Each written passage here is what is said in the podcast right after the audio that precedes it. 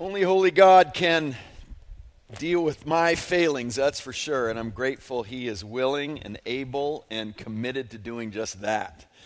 Well, He is good to us. I am so grateful for this church family and what God's done here over the years. One of the things I'm especially grateful for is how all the artistically gifted people in this church who also think biblically and want to uh, help us think that way too. I hope you haven't been ignoring this tree over here that Cliff Cramp made, and then others have been adding to as we've gone through Genesis 1 through 11. I, I realize today how I'm assuming intentionally it seems as if the, the branches of the tree that are walking with God and living in righteousness and depending on God seem to be crowded out by those who aren't.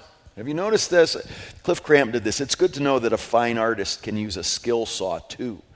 Um, and, and, uh, and build this tree for us, but then others have been added. Joyce Weaver made an ark today, I noticed. How cool is that? To illustrate our story this morning we're looking at in the Bible. But it can seem, though, can it, like the good is being crowded out in this world with the bad.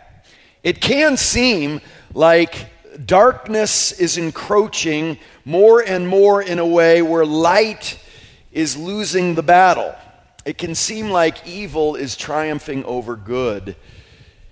And there's lots of evidence for discouragement. There's lots of evidence for wondering if God really is alive and working out his redemptive plan in this world.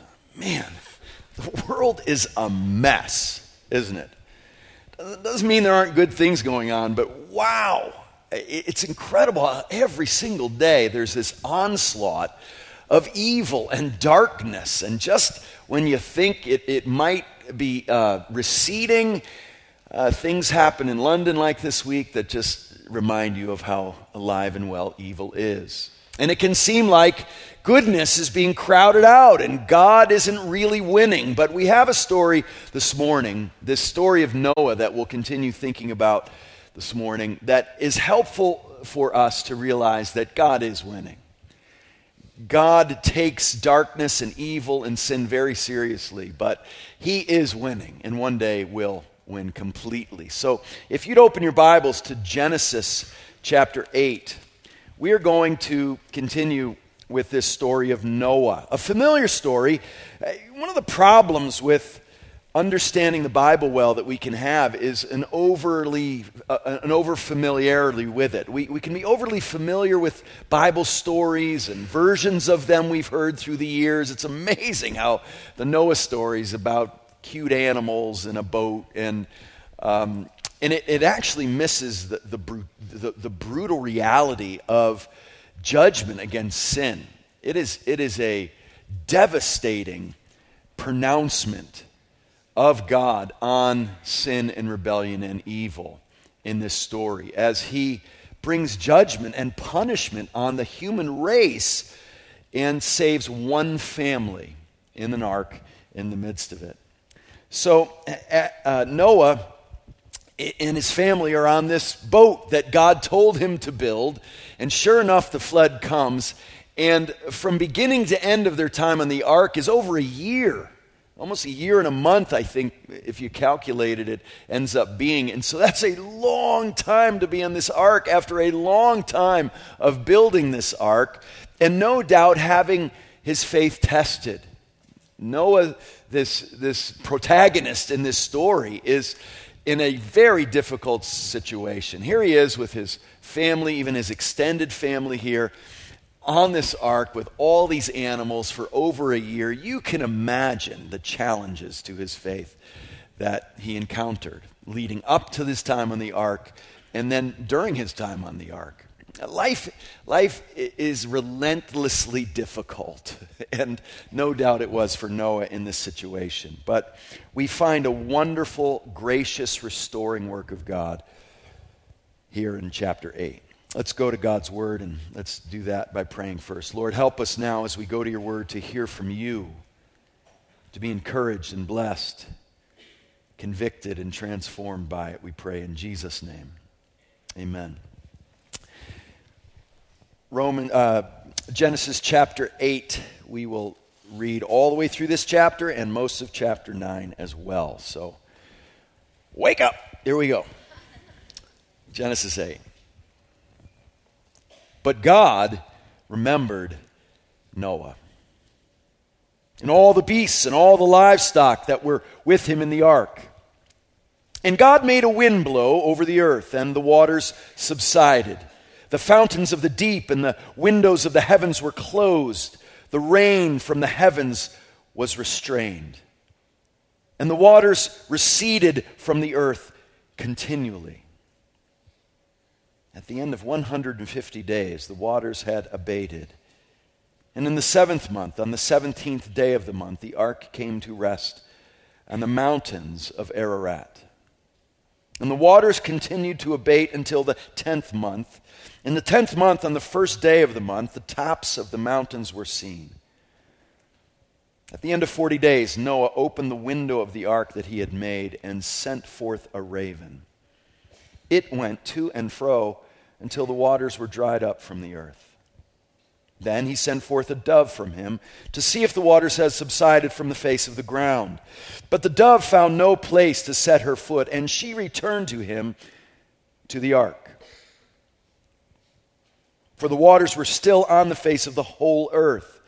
So he put out his hand and took her and brought her into the ark with him. He waited another seven days, and again he sent forth the dove out of the ark. And the dove came back to him in the evening, and behold, in her mouth was a freshly plucked olive leaf.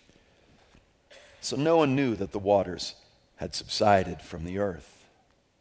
Then he waited another seven days and sent forth the dove, and she did not return to him any more.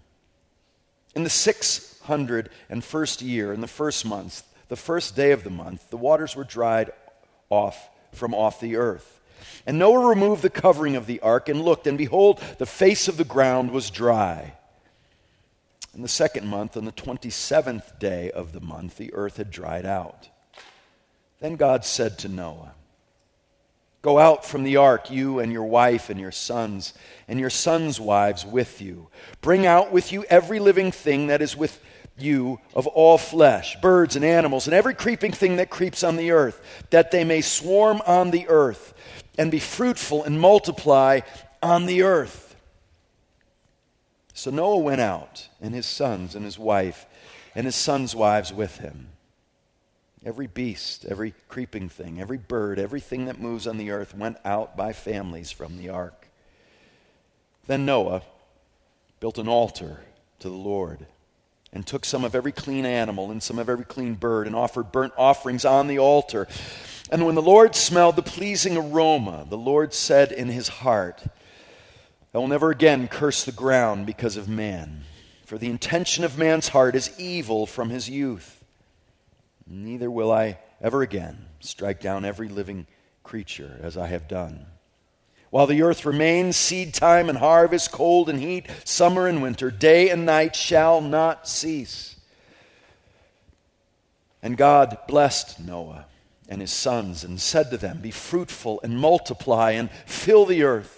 Fear of you and the dread of you shall be on every beast of the earth, and upon every bird of the heavens, upon everything that creeps on the ground, and all the fish of the sea. Into your hand they are delivered. Every moving thing that lives shall be food for you. And as I gave you the green plants, I gave you everything. But you shall not eat flesh with its life, that is, its blood. And for your lifeblood, I will require a reckoning. And every beast I will require it, and from man. From his fellow man I will require a reckoning for the life of man. Whoever sheds the blood of man, by man his, his blood shall be shed. For God made man in his own image. And you be fruitful and multiply, increase greatly on the earth and multiply in it.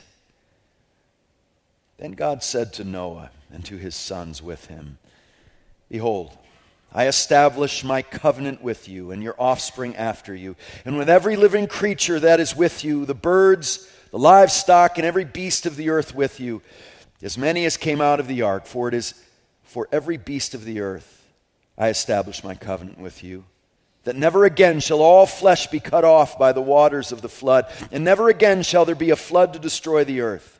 And God said, This is the sign of the covenant that I make between me and you and every living creature that is with you. For all future generations, I have set my bow in the cloud, and it shall be a sign of the covenant between me and the earth.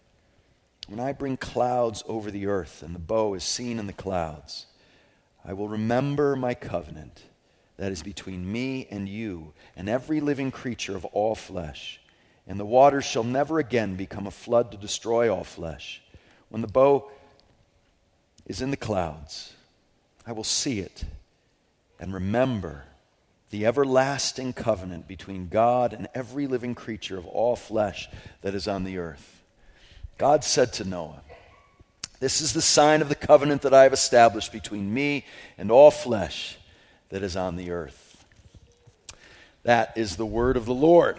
And we have a lot to learn here. The, the first point I hope you don't miss in this flood story, it's really God's ark, not Noah's ark, is that God hates sin. God punishes sin. Indeed, the wages of sin is death. That's what the Bible wants us to understand. The Bible goes to great lengths to help us understand how much God hates sin, hates evil, hates rebellion against Him, and reacts against it, opposes it, and judges it, and punishes it. And this is a tough thing for us to come to terms with because we will do anything we can in our minds and hearts to rationalize our sin, to excuse our sin, to explain away our sin, to use euphemisms uh, instead of calling sin what it really is. And God doesn't do that, and that's good news. Don't you love that God hates evil? Don't you love that God opposes anything that doesn't glorify Him? Don't you love that God is against anything that will destroy us, that will kill us, that will not fulfill His purpose for making everything? Don't you love that God is so committed to his self glorifying purpose for creation and the goodness he intends for us to enjoy in our relationship with him within creation? Don't you love that he just can't turn a blind eye to sin and evil and anything that goes off the rails in glorifying him and in what's good for us? What kind of God would he be if he didn't hate sin and evil and rebellion? He'd be a God who doesn't love us, who, who, who lets us settle for idols rather than worshiping the one true God, who lets us settle for a self destructive path in our lives, and He won't do that. God hates sin. The flood account it makes that as clear as it can. But in the midst of it all, it's not just bad news and then good news, but God's judgment of sin is good news. He's a good God who hates sin and he reacts against it, but all the time, he's always working out his plan. Remember in Genesis 3, as soon as Adam and Eve decided to go their own way, God immediately starts providing for them graciously. Meeting their needs, their, in their shame, he provides a covering for them. And he gives them a promise that one day he will bring the seed of the woman who will reverse the curse and bring the ultimate covering of his righteousness to replace their disobedience. Always, God is gracious. Always, in the midst of judgment, He is working out a plan of redemption. And that's what we find in this story. The first point of the flood is man is sinful and our hearts are prone to evil. And God judges and punishes our sinful rebellion. And that's good news. That's how we want Him to be. And this sinful rebellion continues to grow as soon as it starts. And it seems like it's winning some of the time, like it looks on this tree. And we see so quickly the sin goes from bad to worse. And we have a brother killing his own brother in Cain and Abel. We have the descendant of Cain, uh, Lamech, who, who kills a young boy and is the first to commit bigamy. And then he, he boasts about these things. And, and he leads the way into greater and greater evil until we finally get to where we are in the story of Noah. When in Genesis 6 5 it says, The Lord saw the wickedness of man was great in the earth, and that every imagination of the thoughts of his heart was only evil continually. And God will not let it be that way. But he's gracious in the midst of it, amazingly gracious. And he brings redemption out of the judgment, and he brings peace out of the chaos. I can't think of a more chaotic scene that's ever happened in human history than that flood coming and wiping out humanity, save one family the sounds and the, the, the, the, difficulty of that scene, the chaos of that scene, as animals and humans alike are experiencing the judgment of God. But even then, there is peace that God is bringing. There's no word, as I studied these two chapters, that came to my mind more than the word peace, the word shalom, the word rest. That's what I believe the point of this morning's passage is rest, peace.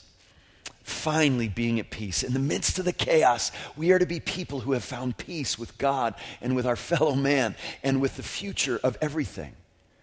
We have peace, amazing peace out of the chaos. And it all starts with chapter 8, verse 1.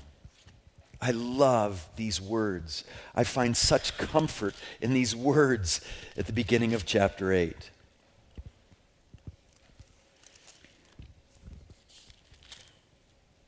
But God remembered Noah.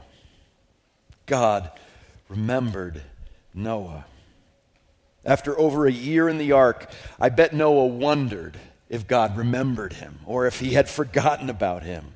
Doesn't seem like God had spoken to him all that time. We don't have any evidence that God continued to speak to him as he had when he told him to make the ark in the first place.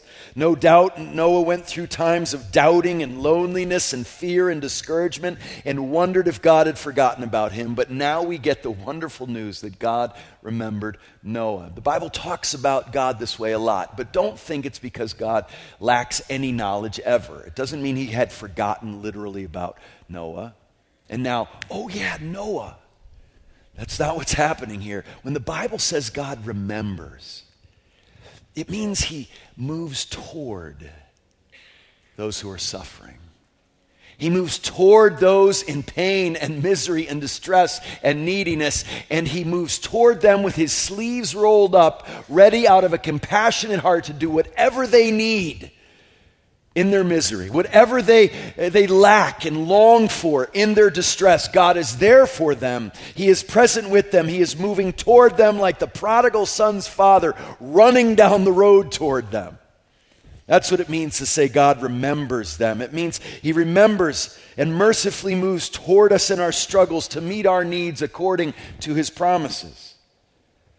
And this is what God's like. He calls Abraham out of Ur, and we're told he remembered Abraham every step along the way. He remembered Abraham and Sarah, even in their old age, and according to his promise to give them a son, he does. And Isaac is born. He remembers Hagar when, when she is uh, by herself feeling lonely and at the end of her life. He remembers God's people. He remembers uh, Moses at the, at the burning bush after 40 years tending sheep in the wilderness, no doubt wondering what in the world had become of his life. He remembered Joseph. He, he remembered all the people that he is committed to. He never forgets us. Jesus said, I'll never leave you or forsake you. Do you feel lonely? Do you feel um, like God has abandoned you sometimes? So many things can make us feel that way. A loss of a job. Lord, where are you? I need to support my family. I need a job. Where are you, Lord? Uh, the loss of health. I'm looking out and I see many of you. I know you've gone through difficult health challenges. In those times, we can feel as if God isn't there, He's left us with relational problems or children who seem so wayward and hardened to the Lord and to us, we can say, Lord, where are you? Have you left me? Are you there? You said you wouldn't leave me, but it sure seems like you have in so many of the struggles of life, in, in our battles with sin that we encounter throughout our lives. It can seem like God has left us alone in those battles. We can wonder if He's with us, but God remembered Noah, and God remembers you this morning, even if this morning is a time where you feel alone and you feel forsaken by Him, you're not. He promises that. God remembered Noah.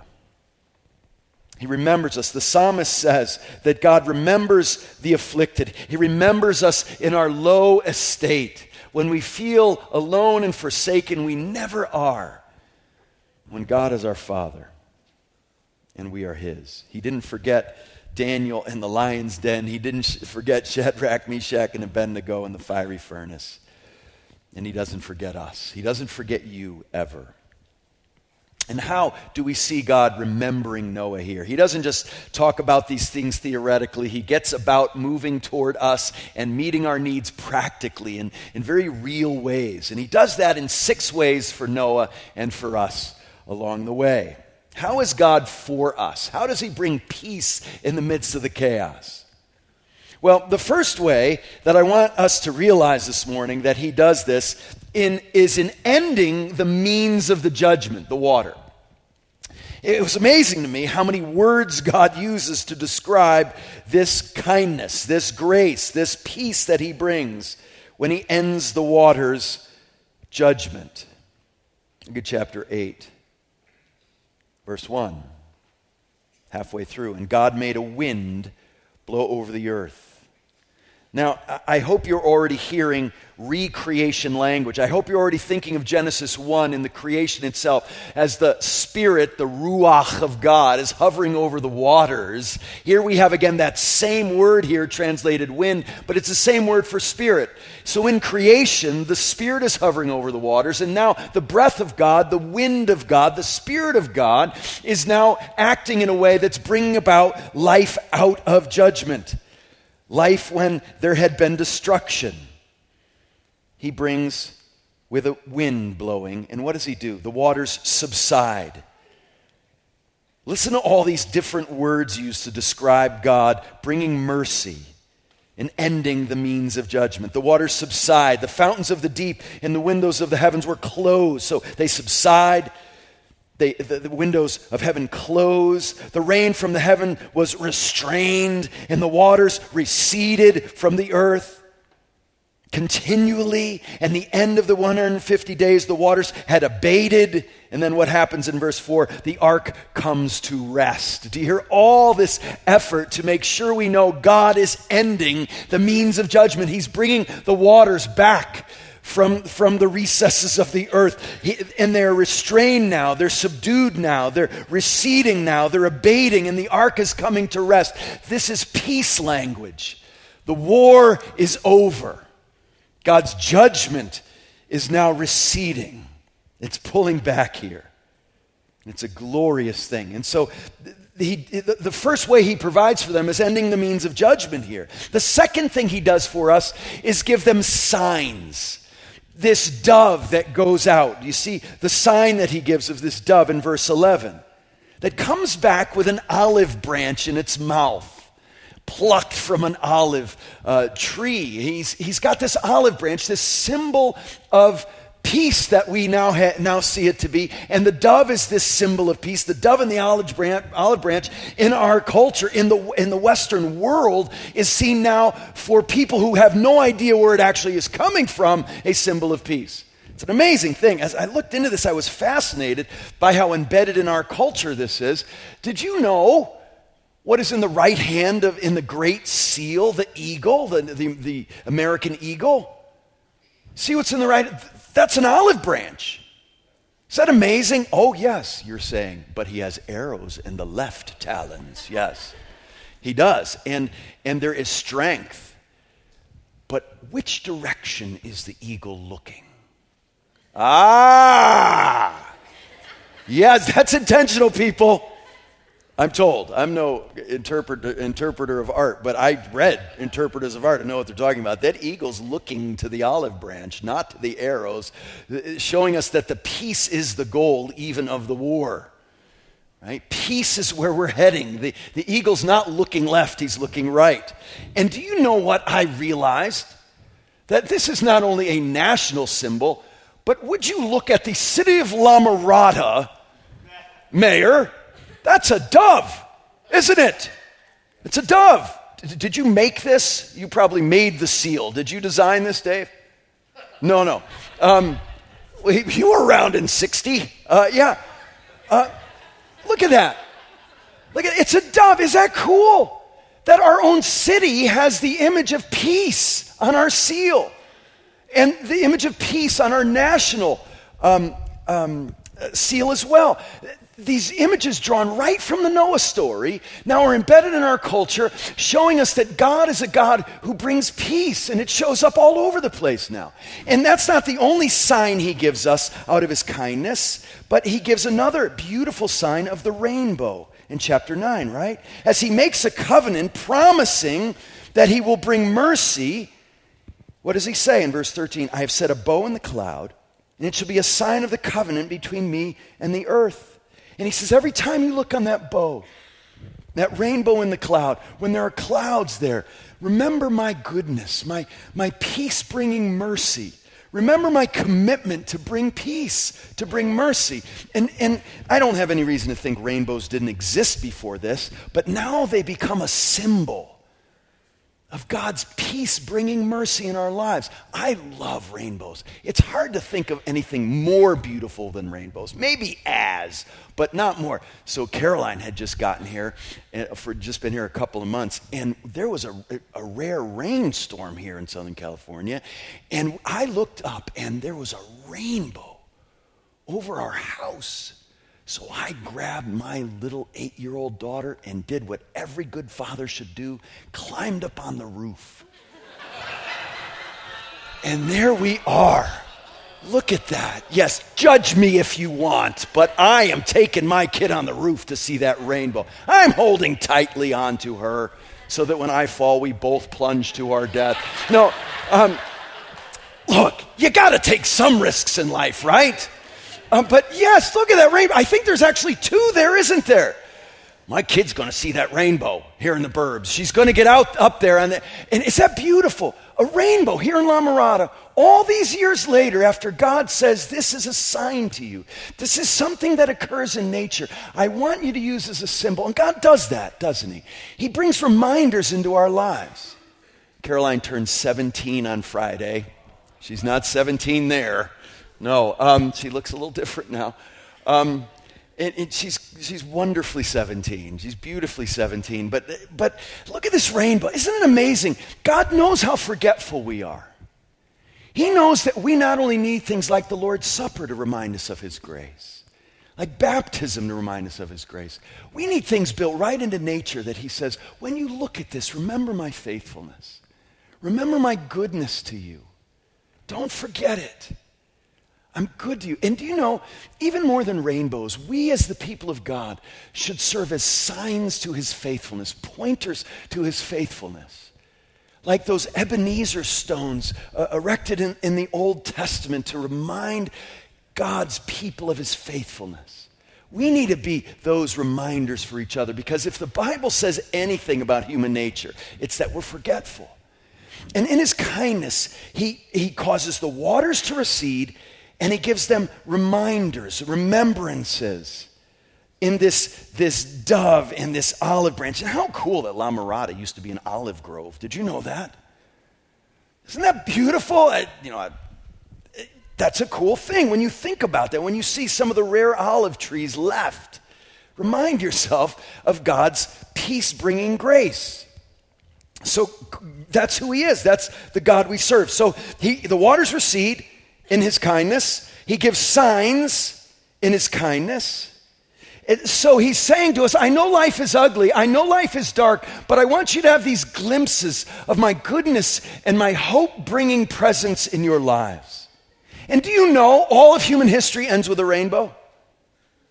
Did you know that? Revelation 4 3. And he who sat there on the throne had the appearance of jasper and carnelian, and around the throne was a rainbow that had the appearance of an emerald. He grabs this sign, and there it is at the end of it all eh, to, to show his very presence on his throne to us.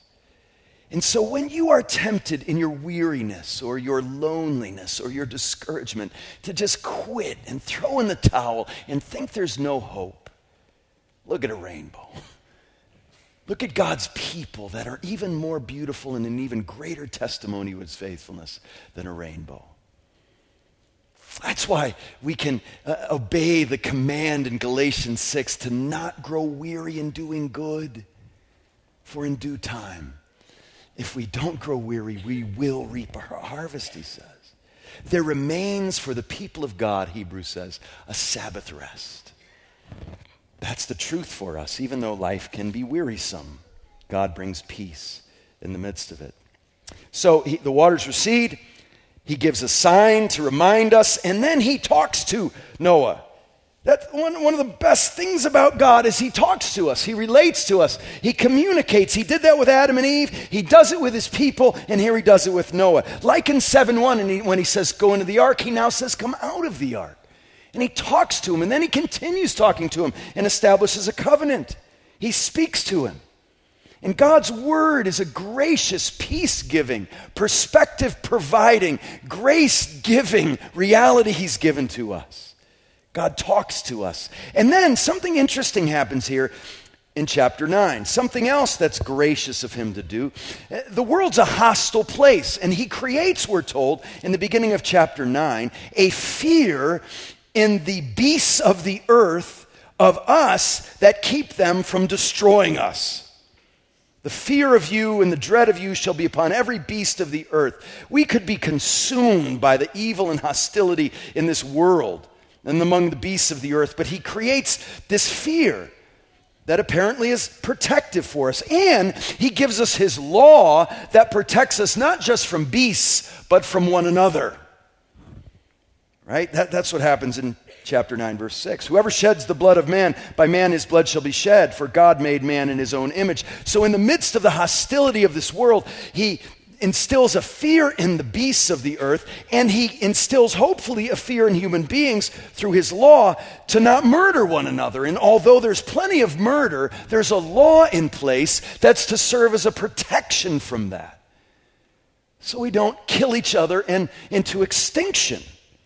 And there's something interesting that happens in 9 6 that I don't want us to miss, and that is that even after the fall, even after the destruction of the flood, we are still made in the image and likeness of God.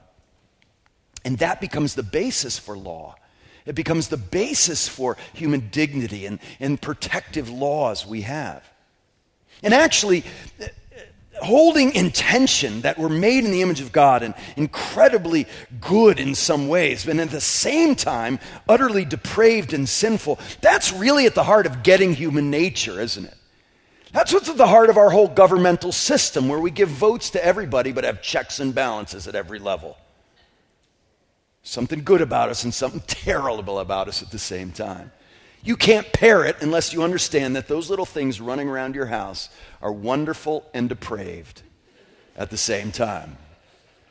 You can't parent well if you don't do that. You can't do anything well if you don't understand human nature as having something wonderful as made in the image of God and something terrible at the very same time. And that's what we have here a command against murder, capital punishment instituted here in the Old Covenant because of what a human being is. When you destroy someone in murder, you're destroying the very image and likeness of God. And God takes that really seriously. So he speaks to us and he protects us from animals and from one another. And finally, in his kindness, he makes a covenant with us. In his talking, he establishes a covenant. Uh, this is a major emphasis. He told us this was going to happen. He was going to make a covenant. Three times in our passage, he talks about this covenant in 817 and 9:1 and 7. And he promises, and he goes on continuing to talk about this promise, this commitment, this covenant to us. And we have in this commitment an ability then to be fruitful and multiply. Did you hear that Genesis 1 creation language? That we have this fruitful and multiply? That, that's what's going to happen. We're going to be fruitful and multiply out of this commitment he makes to us. 9 1.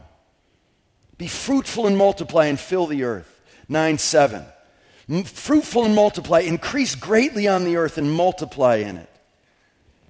And then in verse 7, Be fruitful and multiply and increase greatly on the earth and multiply in it. He's, he's starting over again with Noah and his faithfulness and his family and an earth that is now starting to sprout vegetation and bring forth more animal life and more human life. He's starting over again and establishes a covenant with his people. And this covenant has, has some wonderful promises in it. And here we see Noah is a a furthering of Adam in a sense, where, where Adam started it all and it all went, went astray, and now he's restarting it all through Noah. But that's not the end of the story. Noah now becomes a type of Christ.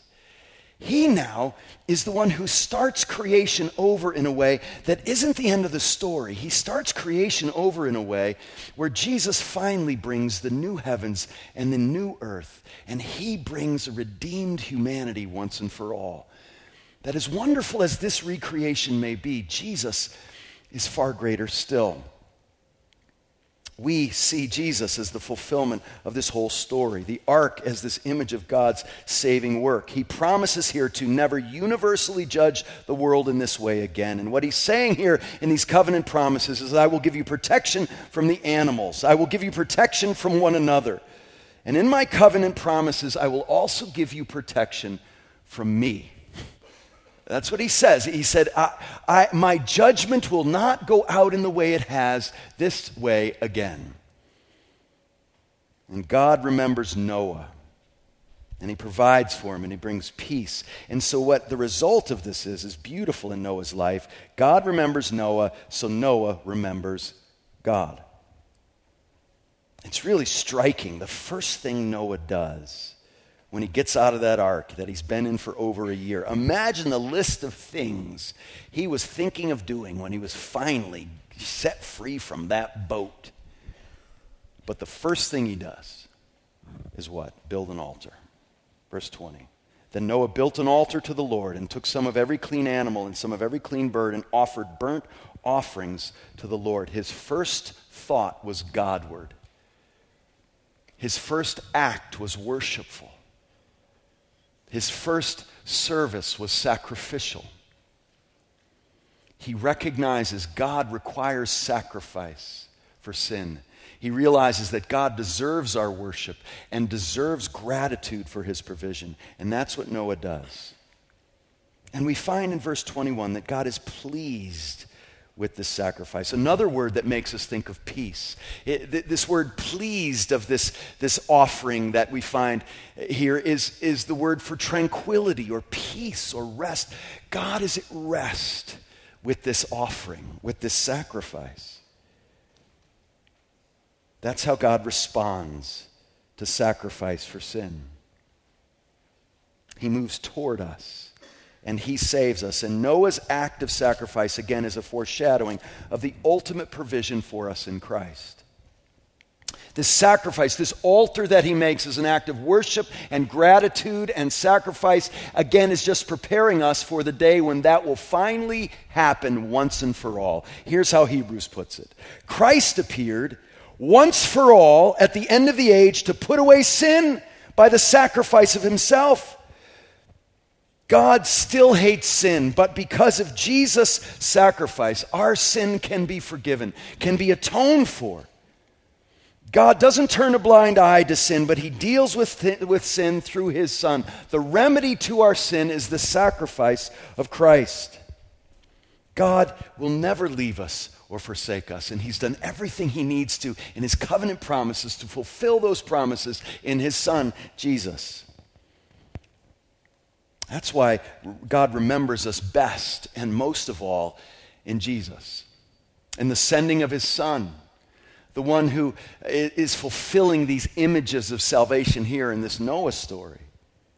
We're told in Romans 3 that all have sinned and fall short of the glory of God and are justified by his grace as a gift through the redemption that is in Christ Jesus, whom God put forward as a propitiation, someone who satisfies the wrath of God, who brings peace to God so that we can have peace with God because of Jesus' sacrifice on our behalf.